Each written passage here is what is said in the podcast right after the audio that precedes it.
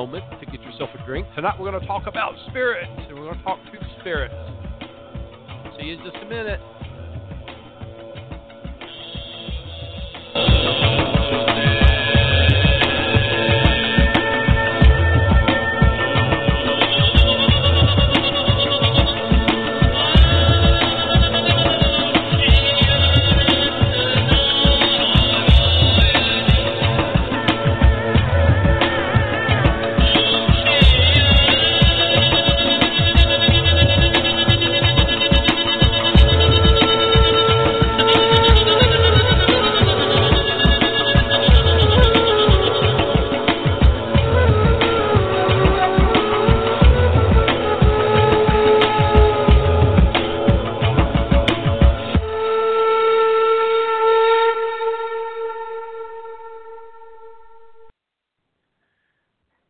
Welcome to another exciting episode of Crystal Silence League Hour. Well, not exciting, but maybe interesting. Moderately compelling, uh, whatever. Jon St. Germain here. We're going to talk about spirits. Um, and for those of you who don't know, by the way, this is the Crystal Silence League Hour, sponsored by the Crystal Silence League and the Association of Independent Spiritual Churches, who also sponsor. Um, Association of Independent Root Workers and Readers, and Crystal Silence League, and the Hoodoo Heritage Festival, which is coming up this April 14th and 15th in Santa Rosa, California. Um, go to any of our many, many, many websites and Facebook pages that we have and register early, get a discount. It's going to be an exciting event. I'm going to be in attendance with many other of the Hoodoo psychics and air psychic readers There'll be uh, many workshops. I think uh, ten or eleven right now. Ten I know is scheduled workshops. One of which I'll be teaching on lithomancy, the art of reading stones and crystals and coins and other small objects that you can toss around. So uh, come see us. And you know, the Crystal Silence League was founded around 1917 by a fellow named Claude Alexander Conlin for the purpose of sending out positive prayer and affirmation for all those in need. And when he passed into the silence in 1954, the League went with him, at least until 2009, when adepts of the Missionary Independent Spiritual Church rebirthed it online in cybernetic form. And you can find us at www.crystalsilenceleague.org. Crystalsilenceleague.org. And when you're there, you can post prayers. And we get about 200 prayers a week posted. It's been my custom to read many of these aloud, which we will do this week after our Crystal of the Week. Um, I've been working with crystals for a long time, and there's some um, that I, I, really like to work with a lot. There's some that I work with rarely, and some uh, discovered every day. New crystals discovered every day. I just found out I got a piece of coltan we were talking about last week, Tantalus coltan, uh, Tantalus ore, and it came um, marked with a, uh, a, radiation warning. It said contains uranium ore, handle with care. So I looked up how you're supposed to handle it, and uh, basically you do not uh, let it dissolve in water. You don't create dust. You don't uh, let it stay in contact with your skin much. Um, so if you do get a piece of it, do handle it with care. Look up how you're supposed to handle it. Um, this week, our crystal of the week is malachite, uh, specifically brain malachite. And if you've ever seen this stuff, malachite is a very common stone. Um, it's a banded green stone uh, used, uh, gosh, all, all in spiritual work, sometimes in spell casting. Um, and uh, the purpose of malachite ranges the, gam- uh, the gamut of protection. It absorbs negative energies. Um, it helps protect you during travel, especially if you're flying, and um, it's a uh, for that reason often carried by airline workers who believe in this sort of thing. And it's supposed to be uh, very good for anything involving the heart chakra. Um, it can help you with nerves. It can calm you, um, and it helps you if you're doing anything that involves a uh, emotional risk uh, or uh, you know, giving of your heart into something that may be a little risky. It helps uh, elevate your mood, um, alleviates anxiety. It gives resistance to uh, uh, emotional assault or spiritual assault. Um, you can carve symbols into it, magical symbols, carry it as a talisman.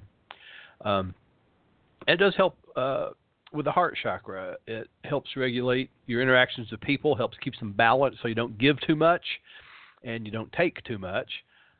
And that's what green crystals do in general. Um, now, Malachite's using spell work for prosperity spells and for love spells. And it's a very heavy and dense stone. And the brain malachite, if you look at it, uh, you can find pieces of it that do look like a brain. And so these are very good uh, in two ways. It does help.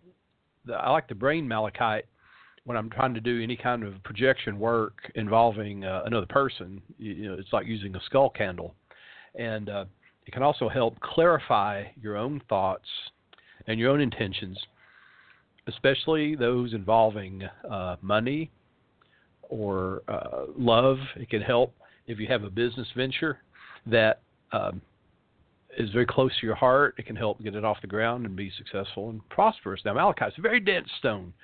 Uh, does not dissolve in water at all. If you want to make an elixir, take a piece, put it in water, let it sit in the sun for a while, let it sit in the moon for a while, add a few drops of brandy, um, anoint your chakras with it, anoint your spell work with it, sprinkle it about your environment.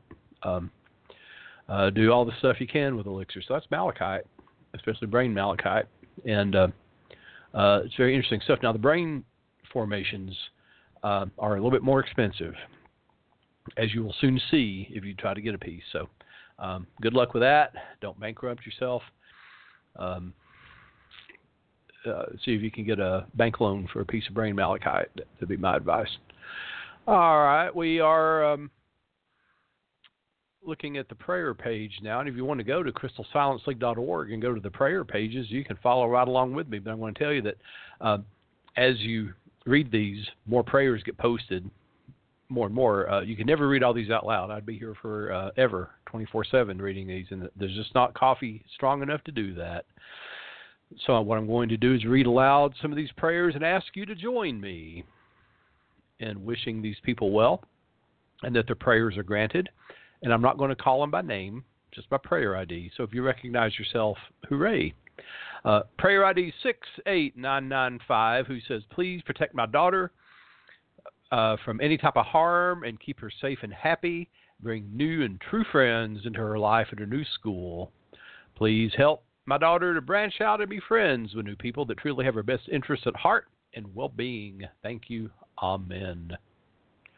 Prayer ID 68994. Please pray so we can sell our house fast. Thank you.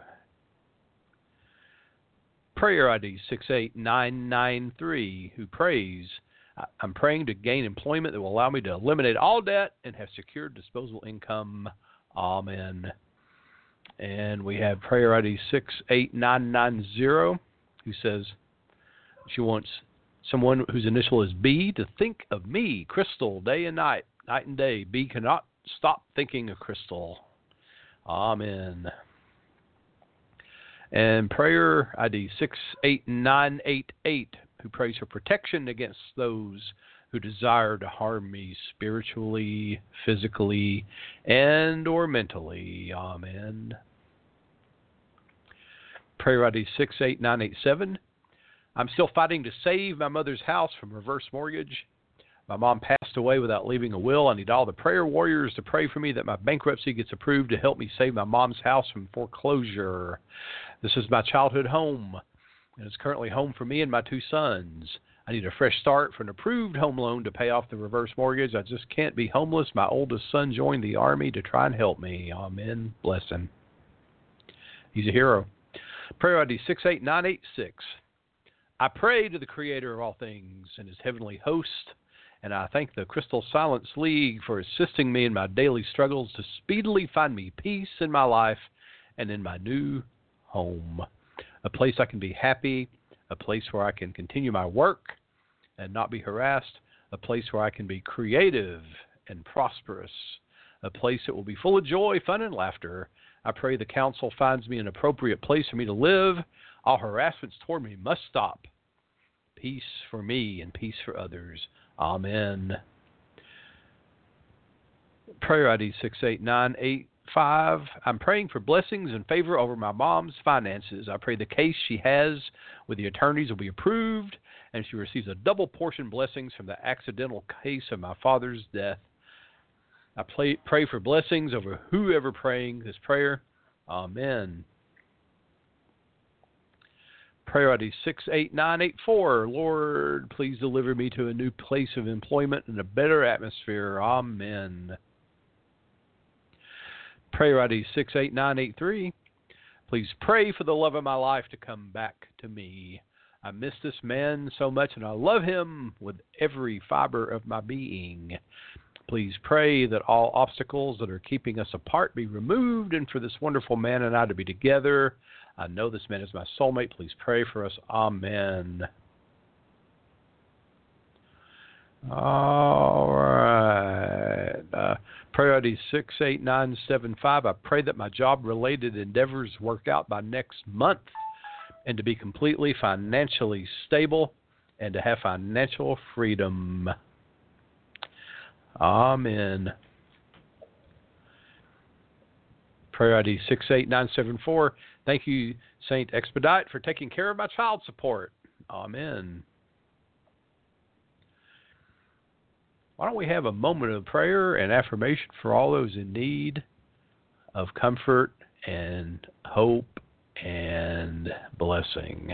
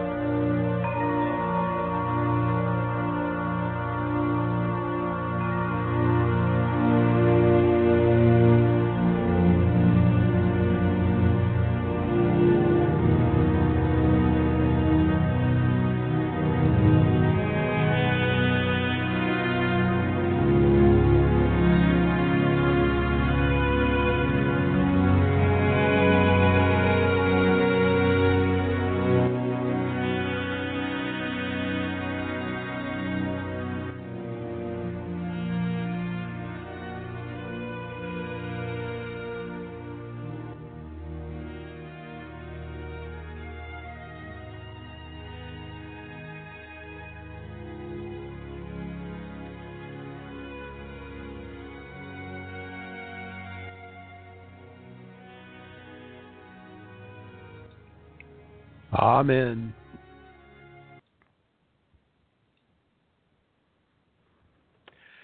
Well, tonight we're continuing our talk about uh, ancestors and spirits, etc. And you know, it's an interesting thing because um, if you've not been in this business long, I guess uh, you might think everybody was always talking about ancestors, but um, I'm going to tell you that you didn't hear a lot about ancestors. Um, you heard spirits. There were spirits, and they they could be spirits of your ancestors, but you didn't talk so much about ancestors. So uh, now it's all about ancestors. And uh, as we learned before, ancestors can be people who aren't even related to you. They can be mentors, friends, uh, people you admired, uh, people from your tradition, um, etc. So um, there's uh, some summoning rituals for spirits that vary from tradition to tradition. virtually every culture recorded has had some ceremony for contacting spirits. You know, it says in the Bible, God is a spirit. So if you're praying to God, and it's funny to me, people say, "Well, that, that spirit stuff, it's uh, against God." God is a spirit. It says in the Bible, God is a spirit, and God may be spirit, everything. Yeah, and I want to tell you an interesting theory that uh, there's a theory in physics that there's uh, not billions of electrons. For instance, there's one electron that's everywhere, and one proton, and one neutron, one you know meson, one that exists everywhere. It's just in a, you know different places and times, but it's one. It's only one, and there's a corresponding theory that many of the spiritualists discuss that maybe there's only one soul and we all share it. And that soul, of course, would be the soul of the Great Spirit, God, that we're all pieces of God. And if this is the case, man, why can't we get along? Well, there's lots of reasons for that. And uh, in a, another show, we're going to talk about resolving some of that differences. Uh, you know how sometimes you have moderators and mediators in the physical world? Well, sometimes you have to do moderation and mediation in the spiritual world as well. And a lot of times people think you pass away, all of a sudden you're enlightened. You go, hey, I'm, I get it now. But, you know, spirits quite often don't change that much um, from living to death. Some spirits don't even know they're dead, they don't remember it. Um, and some spirits very quickly forget about conditions of life. You ask them about specific things, and they, they I, I kind of remember that. It's kind of like you and I remembering when we were in kindergarten. You know, I, I kind of remember. I have some memory of it, but you know, if you ask me specifics, like, you know, what did I do with uh, a toy I had? I, I can remember toys I had as a kid, but I can't tell you where they are. And a lot of times that's the way it is with spirits. They'll say, "Well, can you tell me where?" Uh, you know, some the the deed to the house is, and they're like, well, I kind I kind of remember a house with a deed. Um, you know, I'm involved with spirit stuff now. Let me let me think about that and get back with you. And how many of you know people that'll tell you they'll say, uh, "We go in the next room and on the table next to the dining room Davenport, my phone is there." And you go there and it's not. It's not at all. You go looking for it and it's on the back in the bathroom on the toilet. Well, that happens in life, and I know people just like that. They'll tell you specifically where something is supposed to be, because they have a memory of it being there. That memory may be a day old or a week old or a year old, and um, so spirits can be like that too. Sometimes you ask them about something, and uh, they, they well, I, I kind of remember putting it, uh, you know, somewhere. Or maybe look in the uh, look under the rug in the den. Maybe it's there. I, I kind of remember putting something there. So you understand there's difficulties in this. Um, you don't become omniscient because spirits are not omniscient but man, they can do a lot of things that uh, uh, we can't. Uh, they live in a different type of time, for one thing. So um, it's worthwhile. It's worthwhile to do this. Now, so here we we we decide we're going to honor some spirits. We're going to build a uh, uh, an altar, and we're going to ask our beloved spirits to come to us. Well, what happens um, when you you connect you you summon some ancestors, um, and others show up. For instance, you say, "Oh, I want my uncle uh, Jerry and my my aunt Linda and my uh, grandfather John and uh, my grandmother Helen to come up," but other spirits show up instead. Well, sometimes your ancestors don't want you to honor them. I hate to say it, and I know that people go, "Oh my God, you can't say that." Sometimes they don't want you to do it. Now it's not always, but sometimes they just say, "Leave me alone." You know, I'm happy here. Just leave me alone. So um, if that occurs, you might want to contact a professional to find out what's going on in your spirit family. Um, there may be some real good reasons why they don't want to be bothered sometimes the family didn't get along in life and they don't get along in death. I, there's a hundred reasons, but it, might be time to get in touch with a professional and say what's what's going on now. Sometimes you'll uh, cast out for ancestors, and other ancestors will turn up. Okay, um, And um, so what what happens when that occurs? Maybe they're not even family. Maybe they're just people that are uh, attracted to the way you practice your magic. Um, um, and it's not that unusual for that to happen. Someone will show up and say, "I'd, like to work with you." You know, I I practice the same um, spiritual practice that you do. At least I did in life, and I would like to work with you. Well, um, I just don't think there's a problem with that. Um, sometimes many spirits, in, in my uh, experience, uh, they they come and go. But gosh, many spirits just showed up and said, "I'd like to work with you." I had one, you know, Victor. He just showed up. He was a former client who passed away, and uh, he came knocking and bumping stuff around. I said, "Who are you? What do you want?" And if, you know, eventually resolved that it was a former client who was very grateful for the I, I didn't do that much for him. I really, but he was very grateful that I worked with him and helped him through some midlife stuff. And he decided he wanted to help me because he knew I worked with spirits. He thought I'd like I'd like to get in on that. So you know there he is, and you know he's coming along quite well. Been about a year now. He's coming along quite well, learning the ropes very well. So, uh, in many traditions, there's a um, well, sometimes spirits will knock like that. And so there's many tr- many traditions that will do that uh, when they're summoning ancestral spirits or spirits of any kind. They'll knock after they do the supplication. You know, uh, you know, good and good and faithful spirits. You know, will you? You know, I called you. I asked you to help me. Uh, you know, come to me, make your presence known. In the highest spirit's name, I pray you. In the Ancient of Ages' name, I pray you. Amen. And then that knocking, uh, it's in many traditions, and I have a cane that belonged to one of my ancestors that I knock on the floor with it, hit the floor three times whenever I'm uh, uh, requesting help from spirits, and um, that knocking uh, used to be a form of communication that was quite common among spiritualists. One knock for yes, two for no. Are, are you with us? Are you a good spirit? Do you mean us any harm? Uh, you know, this was uh, how it used to work, and that was one of the tools of divination was knocking and rapping, spirit rapping. And sometimes you had tools that did it. You had a uh, um, there was a thing called a spirit hand. It was like the hand of a mannequin that would rock, and it would uh, the spirits would rock it and tap the table with the spirit hand. Sometimes you had bells that would ring. Um, sometimes you had weights suspended inside a bottle a pendulum suspended inside a bottle, and the spirits would hit hit that and make it go ding, ding, ding against the side of the bottle. One for yes, two for no. Are you here?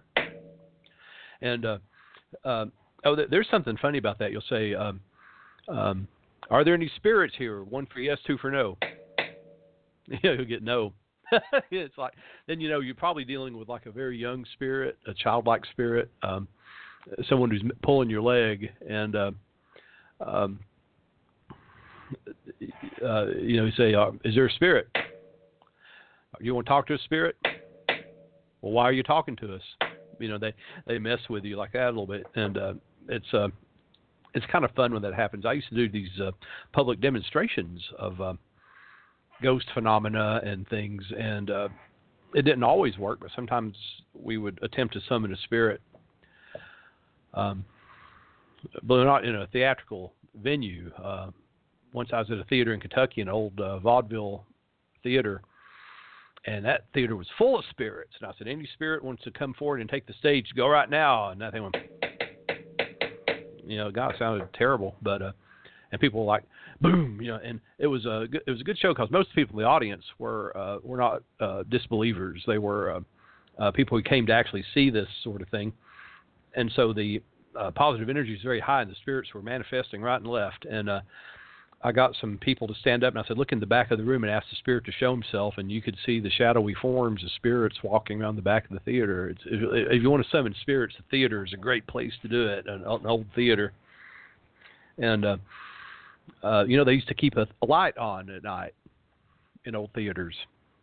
back to the days gaslight even they kept a light on they never let the theater get dark it's called a ghost light and the idea was with the light on any ghosts that were walking around um, would have light to see by and it would also keep away the dark and evil and malignant spirits. Only the spirits that walked in light could come in. It's called a ghost light.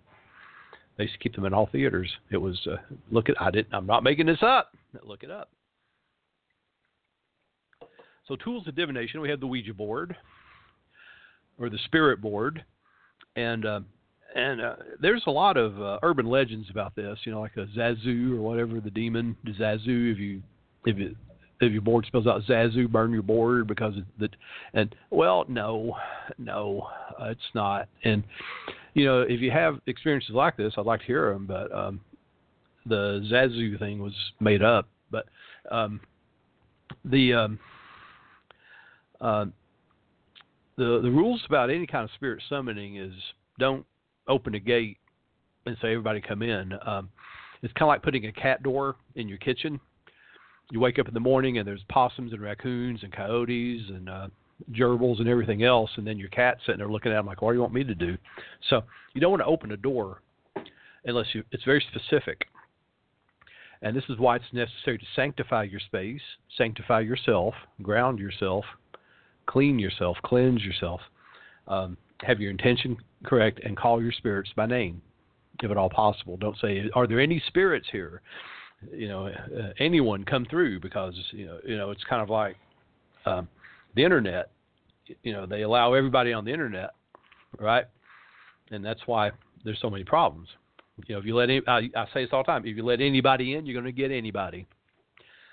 That's what I say on all these forums sometimes. I say, well, you know, it's an open forum. You let anybody in, you're going to get anybody. You're going to get trolls and spammers and everybody else. So, um,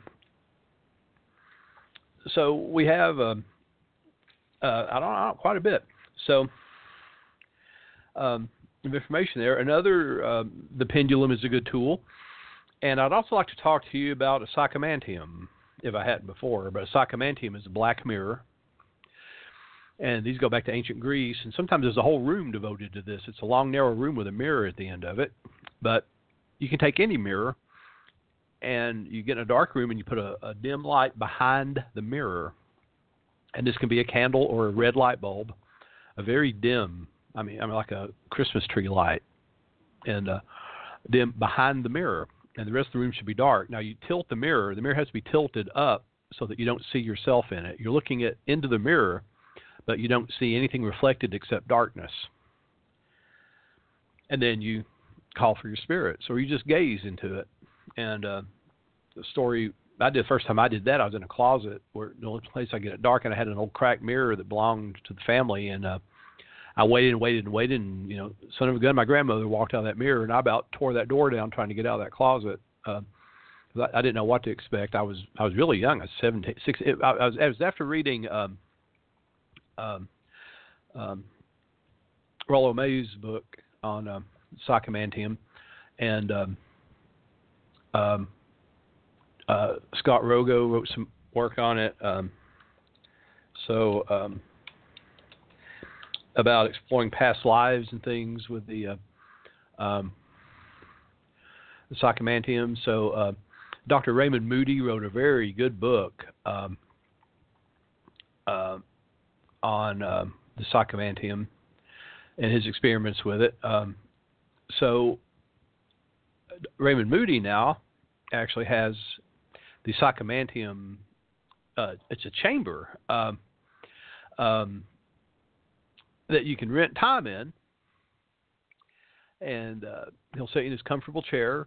Uh, you get in the mirror. It's a sensory deprivation room. There's no sound, very dim light, and uh, do the mirror gazing, and uh, many, you know, if you go look around uh, on the internet, Dr. Raymond Moody, you can read a lot about him and about psychomantiums, as well as uh, purchase psychomantium mirrors from his website, autographed by Dr. Raymond Moody. Now, those are good for novelties, but you don't need a special mirror. You really don't. Um, you need a good mirror. You don't want a plastic, you know, mylar mirror. You want a good mirror, a glass mirror that's got depth to it, and uh, and then you can surely uh, have some experiences with it. Uh, the crystal ball can be used for uh, spiritualism. Um, there are many people who become uh, quite adept at spirit uh, spirit communication through crystal balls. And all I can tell you with this is, once again, you want to set a light up behind you when you're crystal gazing, not in front of you. You don't want to look at the light through the crystal ball, but off to the side or behind you is better. And a candle works very well. And you gaze into the crystal ball and you send your intentions out. And there's a type of, um, it's not a trance, but it's a passive state that is very conducive for crystal gazing. But it's a passive state with a lot of activity, if that makes any sense to you. Um, we've talked about crystal ball gazing before and the things necessary to do it. You don't want to uh, drift off into a daydream. You want to have very focused attention, but not pushing it. Sometimes people push it too hard. you don't want to do that. So these are uh, more tools that can be used. Uh, automatic writing. Uh, this is where you have a a pencil and a pad and you sit down and you let the spirit control your hand. And you know, uh, Arthur Conan Doyle's wife, uh, Lady Doyle, was an accomplished spirit writer and delivered a message to Houdini from his mother that later on Houdini denied it was from his mother. But if you read uh, Dr. Conan Doyle's uh, account of that experience, it was quite different from Houdini's account. Now, remember, Houdini did a lot of things for publicity and to get his name out and be controversial. But what Houdini's private life was like is another story entirely. He was a believer. He was a believer uh, from all accounts, even though he, he was big in debunking fake spiritualists, uh, and most of his, de- his debunkings were uh, fraudulent in themselves. If he couldn't uh, explain it, he would just go and make something up. But uh, you know, he was a magician. You know, illusion. He's an illusionist. So that's what he did, and everything was meant to serve his reputation. So, in the spirit, in the history of spiritualism, it can be quite confusing because there are people who were respected spirit mediums, and then a magician would do an expose of them. So weigh weigh and balance it. You know, what, what's more likely? I guess there were a lot of frauds. There really were, and um, um, there probably still are. But you know, in this day information age, you know, if you're a fraud, um, if you're a fake, if you're uh, ripping people off, you're going to get found out. Uh, you know, you're going to get found out. It's not like you can move to another town on the internet. Um, so, what if you're trying to summon an ancestor, um, and this and these ancestors show up, and you got a bad relationship with them, or some of them are appalling. Um, you know, if you look in the dark corners of your family history, you know, there there are some rotters there. You know, there are. And what if these people show up and say, "Yeah, I want in on this," and you realize they're appalling. You know, they in life they were uh, racists or murderers or uh, a lot. So, um, um, now there's a difference between being a jerk, right, and being a murderer being a, a psychopath, and there are psychopathic spirits. There are the spirits of psychopaths running around. There's a difference. You know, if you have an ancestor who's a jerk, maybe you can work out. You know, you can live with him if he's uh, um, if he's um, the relationship is beneficial for both of you. You don't want sociopaths though, and psychopaths, and that's why sometimes it's necessary to do a little bit of research into your family tree. Um, um, So what do you do if you find this out? Let's say through spirit work, you don't you don't you're not even aware of this, and then through spirit work, uh, some of your other spirits come in and say, "Well, we got some bad news about, you know, your great uncle, and he he wants to join us, but we don't like him very much." You go, "Well, why is this, spirit?" And they, well, you see, he was a child molester. What do you do? Um, um, personally, I don't care what that spirit has to offer. I don't care if that spirit comes in and says, you know, I got great power in this in this realm, and man, I can deliver the riches of King Midas to you, all the power you want, everything. I, don't care. I'm not going to work with him. Now, there are people who would. There are people who say, you know, I you know, the ends justify the means, but I, I'm not one of them. I'm not one of them. Uh, I'm not rich. I'm not a wealthy man, and um, you know, I drive a car that's almost 20 years old. I keep it together by by sheer magic. It's magic. I burn candles on it, but uh, you know, I live in an old house. I'm fixing up a little bit at a time. I'm not a rich man. Not a rich man. I could be if I was willing to work with certain types of spirits, uh, but I'm not. And I'll tell you in this work, you will be offered lots of stuff, not only by humans but by spirits. They'll offer you lots of stuff. Um, so uh, you you got to be very careful what you ask for. Some ancestors are just too poisonous to touch, and what do you do you find out about an ancestor, maybe an aunt or an uncle or a father or a mother? What if you find out stuff you didn't know about them? See, this is this is not Casper's friendly ghost stuff. What seriously? What if you're in spirit work? You set your altar up. You get aunts and uncles, and they say, uh, they say, "Honey, I got to tell you some bad news about your dad or about your mom," and you don't you don't want them here. And there are immediate ancestors in my family I don't work with for this very reason. I don't want to work. I don't want them around. Now, um, I'm going to tell you that uh, one of the greatest ways to turn the spirit off is to try to be an opportunist. Uh, the, the, spirits that work with you, if you're an opportunist, you say, "Man, I want I want power. I want to work with spirits. It's cool. It's a great thing to do." Um, it's a good way to turn them off. Now, if you want to show spirits respect, go to the local cemeteries that need a little fixing up. Uh, clean up some of the graves, show respect and veneration to the dead uh, a little bit of kindness like this to the dead, it's easy to be kind to the living. You know, they they show you gratitude. You know, so you know, you know, hey, hey, homeless guy, you know, here's your ten dollars. Oh gosh, thank you, thank you. You know, you know, or you know, someone's in need and you give them a little help. Oh, thank you. It's a lot more difficult to um, go and honor the dead in a graveyard. You know, people, why do it?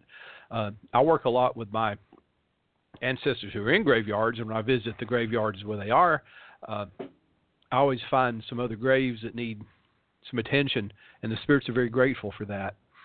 I, I, I clean them up a little bit, pull the weeds off of them, uh, dust the gravestone off, and and honor them and say, you know, you're you're remembered.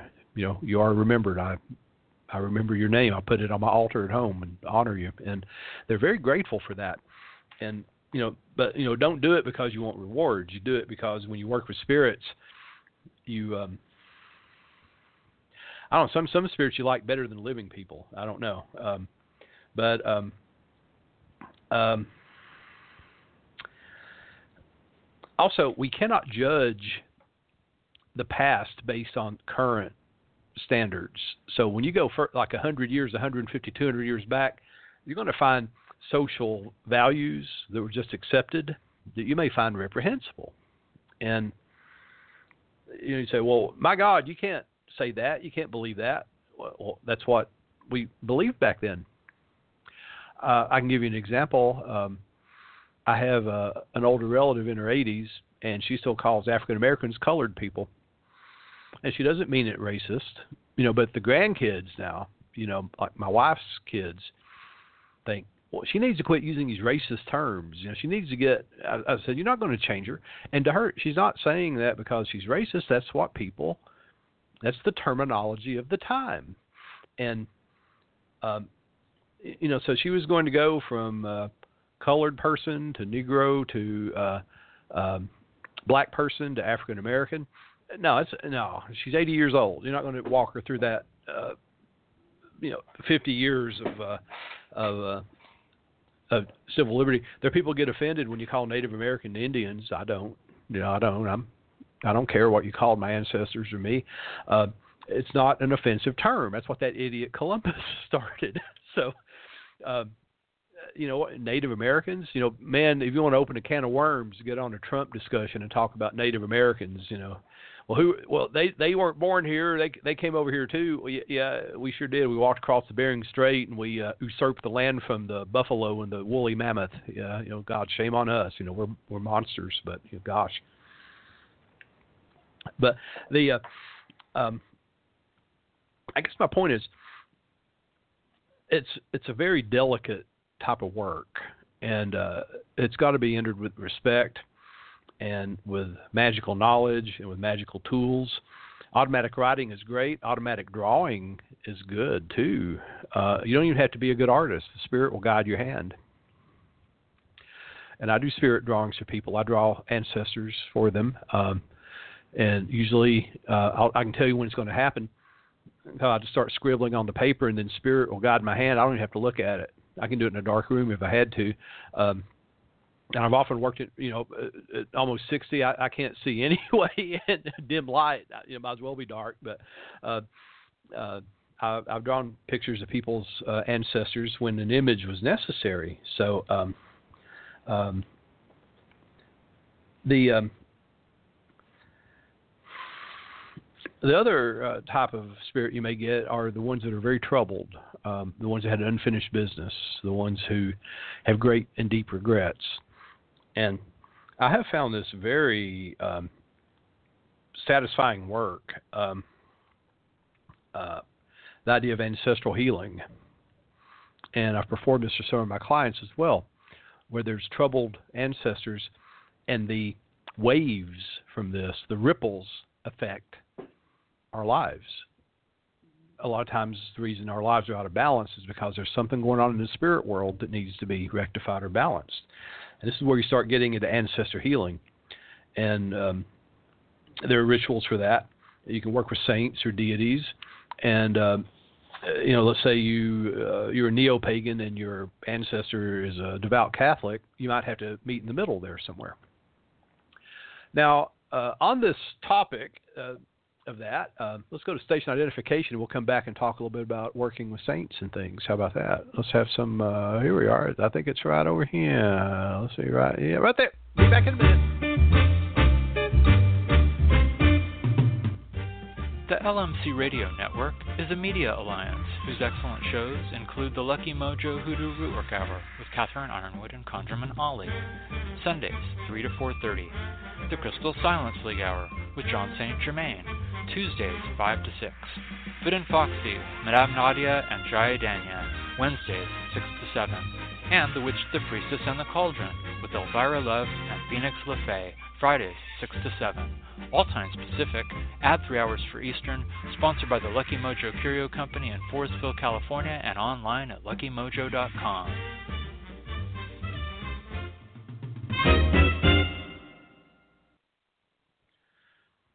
And we're back. I didn't go anywhere, but you know, we're back. Now, let's talk about saints. Um, those who work in the Catholic tradition uh, often appeal to saints. And every saint has a different prayer, and every saint has a different thing that that saint likes, and every saint has specific means of uh, working.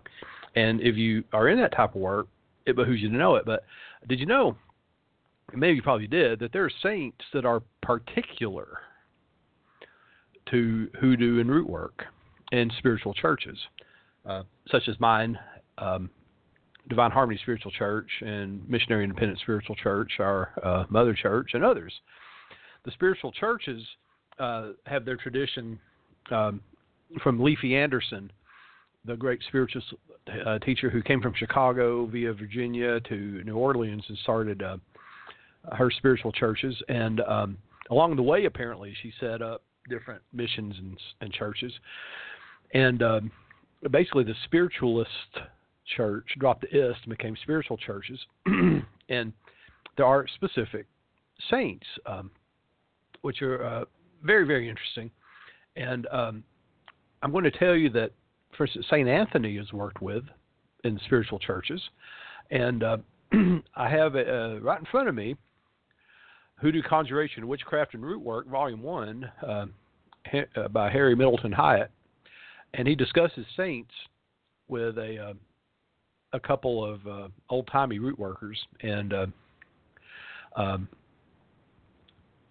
this scratches the surface, but it gives you an idea of um, how our ancestors did it. Um, the ones before us did it in the spiritual churches and in root work. So, um, um, this one uh, woman that he interviews talks about Saint Anthony, and she has a uh, a uh, uh, uh, a prayer. And her prayer is St. Anthony, open this door. St. Anthony, please open this door. And dear St. Anthony, who lives in Jesus' love, open this door. St. Anthony, I, consec- I consecrated myself to you and use you as my patron saint, and I ask you to keep my door open. I ask you to send me customers, St. Anthony, and I'll always use you through our Lord given you the power and the strength to send me customers and give you the lights on your altar. St. Anthony, open this door. St. Anthony, open this door. And she goes on to say that you give lights to Saint to Saint Raymond for luck and success, and by giving lights we mean burning candles. We mean creating an altar for the saint and burning candles. So you give lights to Saint Raymond. He's for luck and success, she says. Saint Raymond, you give him lights today. Get you a red light and use lights for him on Mondays and on Thursdays, and positively everything red. And they give you a prayer with getting it. When you when you buy the candle, there's a prayer included. When you buy St. Anthony candles or St. Joseph candles, there's a prayer on the back of it. and uh, she says, I guarantee you'll have more luck than you want in 24 days. But you must give him your offerings. He's guaranteed 24 hours, 24 hours to a day. He gives you just what you want. He's first class, she says. This was a woman from New Orleans. and she says that St. Anthony is for children and for the poor. You pray to St. Anthony for work or for bread. And when you get get it, you make him a promise and if you get a job, if you're out of a job and you pray to him to help you to get this job, or if you got children and you want bread in your home, you pray to him for that bread and you make him a promise that when you get it, you'll go to the box to a church where they got St. Anthony's box and put money in his box for the poor. But you mustn't promise him that and don't give it to him and he said, she says to use brown candles for St. Anthony Thursdays and Tuesdays. Now she goes on to say something, and this is very interesting when you consider that this is a, a very popular topic right now among uh, hoodooists. She goes, "No, no, you don't burn that candle for an evil purpose, and you don't fool with none of those good fool with none of those good saints. But Black Hawk, or some of those bad saints, you burn black candles." Black Hawk is supposed to be one of the old evil saints. That's the man that died. He was not an infidel, but he did not believe they had a God, you see. You burn a black candle to him, Black Hawk. You burn now I've heard people say red, blue, white, green, yellow for Black Hawk. This woman who worked in the spiritual church, who was a professional root worker from New Orleans, says you burn a black candle to Black Hawk. Uh, you burn the candle in the same way as you do for the different saints for his evil purpose. so Mr. Hyatt got very curious about Black Hawk. He said, uh, he goes, what was what was he? What was Black Hawk? Black Hawk. He was supposed to be an evil and a mean saint. See, but take Saint Raymond and Saint Peter, and he interrupts and says, "No, tell me about Black Hawk. Who was he? How do you approach him?" He was one of those mean saints, and he never would go. He's practically he he, he was more infidel than anything else. He never did believe in the gospel. He never, you know, Black Hawk. We'll talk about him in a minute. He never did believe that we had a creator. He always did believe that when a man or woman would leave this earth, that was all. No hell in heaven. He always thought that the good and the bad would dwell together always. You see? And Mr. Hyatt says, Well, how do you approach him? Uh, well, instead of you praying to the Lord, they tell you to use the devil in place of the Lord. You see, he's evil. You have to pray to evil. The devil's supposed to be the God for the evil, and the Lord's supposed to be the God for the good. Well, instead of serving the Lord, you'll tell all your complaints to the devil instead of the Lord. And Mr. Uh, Hyatt gets to the heart of the matter and asks, Is Black Hawk the same thing as the devil? And this woman says, Absolutely. He's one of the devil's servants, you see. After they get that, after they burn that candle good on you, if someone is burning a candle against you, you go to this this here, the saint they call. Do you know a saint they call Expedite Saint? Saint Expedite? No, says Mr. H- Mr. Hyatt. She says, uh huh. Now, I want to talk a little bit more about Black Hawk. I think she kind of gives him a bad thing here, but uh, I'll talk about Black Hawk more in a minute. But she says you go to the Expedite Saint and you carry Expedite Saint a little now, and this is how I do it. Uh, a little small kind of. Uh, she says go to the ten cent store and you get you a small hammer, not a big hammer, a little toy hammer like children play with. You carry him a toy hammer and a nail. And of course, I like to use a coffin nail or an old time carpenter nail. Well, after you go there and carry him this toy hammer and this nail, you get you a black candle and you carry it to him and you light it there. And I guarantee you it's good. You leave the hammer and the nail. You leave the hammer and the nail. Don't take it away from there. And he says, "Well, suppose I was living here. Where would I find Saint Expedite? You'll find you'll find Expedite Saint in the church, or in the bookstore, which would be a hoodoo shop, he says, You bring the saint home then? She goes, Yeah, you bring that saint home and you fix it at your house, but always nail it right at the door where they got to come in. Inside the door and burn the candle and some uh, taper lights. Always burn the taper lights around it, little red taper lights. Burn them. Expedite Saint is on a horse with swords in his hand and a whole lot of snakes around him. That's the Expedite Snake and she says you take your your Saint Espedy. This is another person. Um, uh, another interview, another worker tells Mr. Hyatt, you take your Saint Espedy. He uses green candles. You take him and you pray over it, and you ask in Saint Espedy, and you rap on it, and he'll give you a rap back. Remember what we're talking about? You ask Saint Espedy for a wish, and just what your heart desires, you'll get you burn the candle from the beginning. You take your green candle and burn it from six in the morning and put it out, nine in the evening and put it out, nine in the morning and you put it at six in the evening again. You burn it from three to nine days and you'll get what your heart desires. He says, Well, how do you mean you rap for Saint Espedy? She raps once, twice, three times. You rap three times and you burn this green candle from six to nine in the morning and from six to nine at night and you burn it for nine days? And she says, yes. It's you know it's a vigil. It's a vigil candle. Uh, and she says, Saint Espedy, he's very good. He's helped me. He helps me, and when I want bread, I call on him, and he brings me a wrap. I heard that he was a man that didn't believe in no evil work, and he didn't fool around with no kind of evil doing when he was on this scene, and he was a true man. And when he died, he went to heaven. Now, when he raps back, when he rap three times, he just raps. Where will he rap? Somewhere around the room? Yes. Then you know you'll have your wish. Saint Espedy, this is another person, Saint Espedy. If you pray to him, he'll send you. He'll send you anything your heart desires. I'm most well acquainted with him. He could send you anywhere you wanted to go. All you have to do is promise him a light, any different kind of light. Get Saint Expedy's up over your door, nail him up there. Behind that same door, you use that pink candle, burn it there. Up over the door and behind the same door, you burn a pink candle, yes, sir, and you make your wishes. That's to keep the police away. It'll keep them away. Well, what door do you use for that? Let that be the front door. So, Saint Expedi, Expedite, Expedus, uh, Espedy, a very versatile saint, you see, not just for um, keeping things fast, but very, very. Um, the old folks use them for a lot of things. Saint Expedy is for luck, and Saint Espedy is for unfortunates. Like if a man is unfortunate, well, for luck he can burn a candle. They have cup candles, they call them. They sell them in cups. He's talking about the glass encased vigils, I believe. You burn a light to him for eight days. You burn a light to Saint Espedy eight days, and you have some kind of luck in eight days. But that's providing if you make a promise to him. If you make a promise to him for luck and success, he's going to give it to you. But if you lie to him, he'll take your success away from you and more. Well, that's the candle burnt to him. They call the cup candle, and that's what he's for luck and success. Now, another person says they have St. Espedes. What's he for? A gambler. Well, what would a gambler do with him?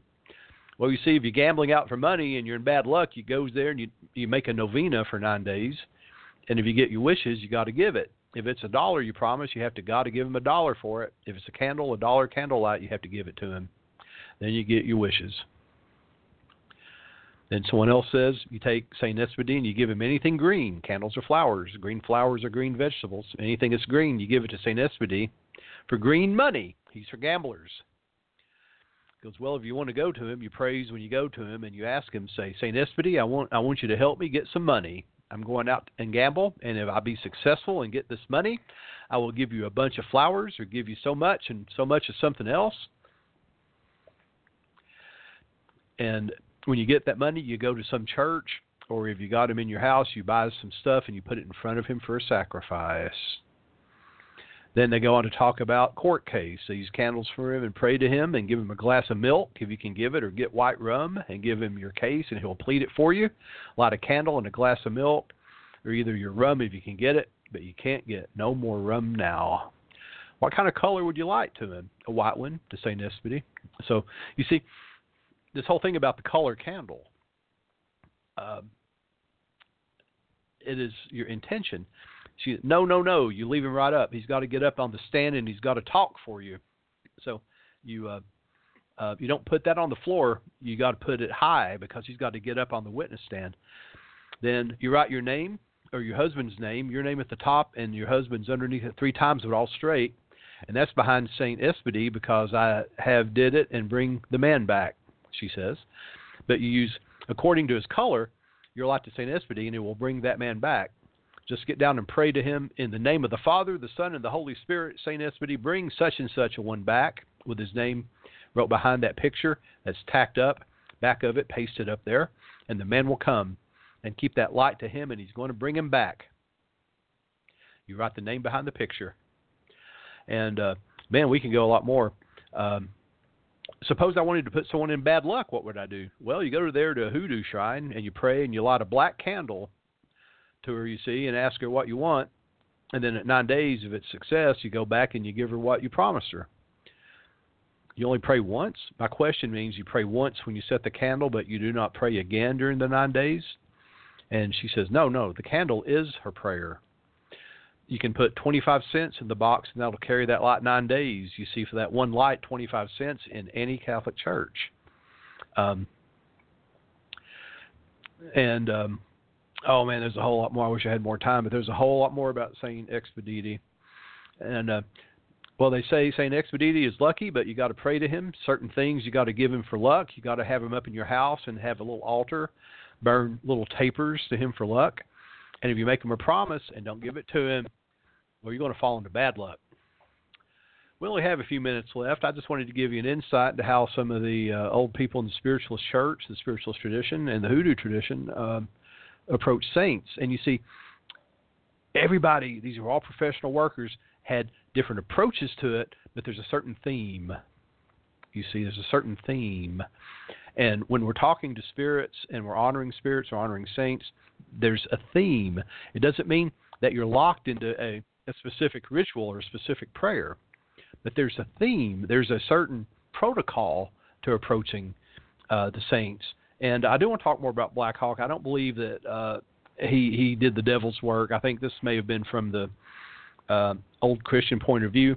And uh, right now there are people who work with Black Hawk howling, but I'm going to tell you, I, I work with Black Hawk. I like Black Hawk, and Black Hawk is usually uh, called upon for justice uh, in a situation. Uh, he fought all of his life for justice against incredible odds and uh, became somewhat of a folk hero because of this. So, uh, come on back next week. We'll pick up where we left off. Uh, once again, the Reverend loves you very much. Bless you all.